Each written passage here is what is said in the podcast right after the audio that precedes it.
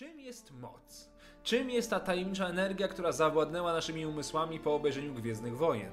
W filmach mówi się o niej bardzo niewiele, przez co nabiera ona znaczenia wręcz symbolicznego, a nawet religijnego. Faktem jest jednak, że istnieje i ma realny wpływ na los galaktyki. Expanded Universe rozwija i tłumaczy, czym konkretnie jest moc, co też postaram się Wam przedstawić. Moc to generalnie mistyczne pole energii, które zdaje się przenikać czas, przestrzeń oraz wszystkie żywe istoty z jednoczesnym oddziaływaniem na martwą naturę. W świecie Gwiezdnych Wojen moc istnieje od zawsze, jest niejako absolutem spajającym całą galaktykę i po części kieruje jej losami. Dla wielu ras moc przyjmowała inną formę. Dla innych była to podstawa filozofii czy szkoły życia, według której można podążać. Dla innych moc to forma religii, którą dosłownie się wyznaje. Moc jest obecna wszędzie, choć jej pojmowanie zależy od istot, które posiadają wrażliwość na jej istnienie. Ponieważ moc uważana jest za swoiste pole energii, które sprawia, że istnieje życie, powstał termin żywej mocy. Jednak to jedna z kilku filozofii postrzegania mocy jako takiej. Najpopularniejszy podział to oczywiście jasna i ciemna strona mocy, jednak istnieje wiele innych filozofii, które równie trafnie opisują zjawisko mocy, nie zamykając się jedynie w tych dwóch kategoriach. Jasna i ciemna strona opiera się głównie na wyborach moralnych oraz tego, jak chcemy wykorzystać moc w praktyce. Wykorzystywanie mocy było możliwe dzięki posiadaniu wrażliwości na moc. Oczywiście wszystkie istoty są na nie wrażliwe, ponieważ żyją, u niektórych jednak ta wrażliwość daje umiejętność realnego korzystania z zasobów mocy. Odpowiedzialne są za to midi-chloriany, a dokładniej ich ilość. Wprowadzone po raz pierwszy w Mrocznym Widmie wyjaśniały po części sens i istotę zjawiska mocy. Midichloriany to mikroskopijne formy życia, które są obecne w każdej żywej istocie, przynajmniej w gwiezdnowojennej galaktyce, bowiem Yuzan Wong najprawdopodobniej nie posiadali jej w swojej krwi, przez co byli nieobecni w mocy dla jej użytkowników. Pierwsze badania nad wrażliwością na moc prowadziła pradawna rasa Rakatan, jednak dopiero w późnym okresie Republiki opracowano specjalne testy, które dokładnie podawały liczbę midichlorianów obecnych w istotach. Przez tysiąclecia trwania galaktyki toczyły się wojny między Jedi a Sithami, choć w świetle pojmowania istoty mocy to jedynie wojna między wyznawcami jednej z kilku religii. Jedi starali się żyć w harmonii, opierając swoje myślenie na logice i mądrości. Odrzucali przy tym wszelakie emocje, szczególnie negatywne, takie jak agresja, zazdrość, gniew czy zemsta. Zabijanie było dopuszczane tylko w przypadku samobrony lub obrony innego życia. Jedi starali się utrzymać równowagę w mocy, jednak praktyczny przejaw tych działań opierał się na niszczeniu Sithów. Negowali oni istnienie ciemnej strony mocy jako takiej. Było to dla nich bardziej wypaczenie i zepsucie ich jedynej właściwej filozofii. Po części mieli rację, czego przykładem może być choćby nawrócenie przez Luka jego ojca tuż przed śmiercią. Ciemna strona jednak nie była jedynie odmienną wersją filozofii Jedi. Sithowie opierali całą swoją wiedzę, filozofię i sens życia na czerpaniu potęgi z ciemnej strony mocy. Ich paliwem była agresja, strach, nienawiść, ale również własne cierpienie czy fizyczny ból.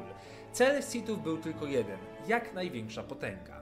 Użytkownicy ciemnej strony byli najczęściej kuszeni ogromnymi możliwościami, jakie oferuje ta ścieżka w bardzo krótkim czasie.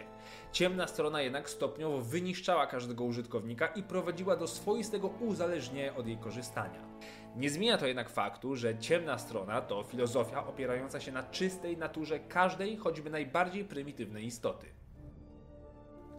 Wracając do czystej biologii, midi-chloriany pozwalały na kontakt z mocą, jednak na możliwość w oddziaływaniu na moc miały wpływ również odpowiedni trening czy doświadczenie oraz odpowiednio młody wiek, gdy rozpoczęto naukę. Anakin Skywalker, mimo że według Rady Jedi był już za stary, by rozpocząć naukę, posiadał najwyższy znany w historii poziom midi-chlorianów.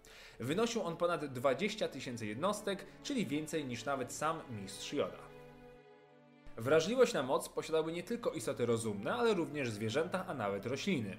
Fauna i flora kierowała się tu jednak bardziej praktycznymi działaniami. Na przykład Wornskry polowały przy pomocy mocy, natomiast Isalamiry z planety Myrkr potrafiły tworzyć bąbel, w których moc praktycznie nie istniała, mając na celu ukryć się przed drapieżcą. W filmach kilka razy dane jest nam usłyszeć, a nawet zobaczyć użytkowników mocy, którzy umarli.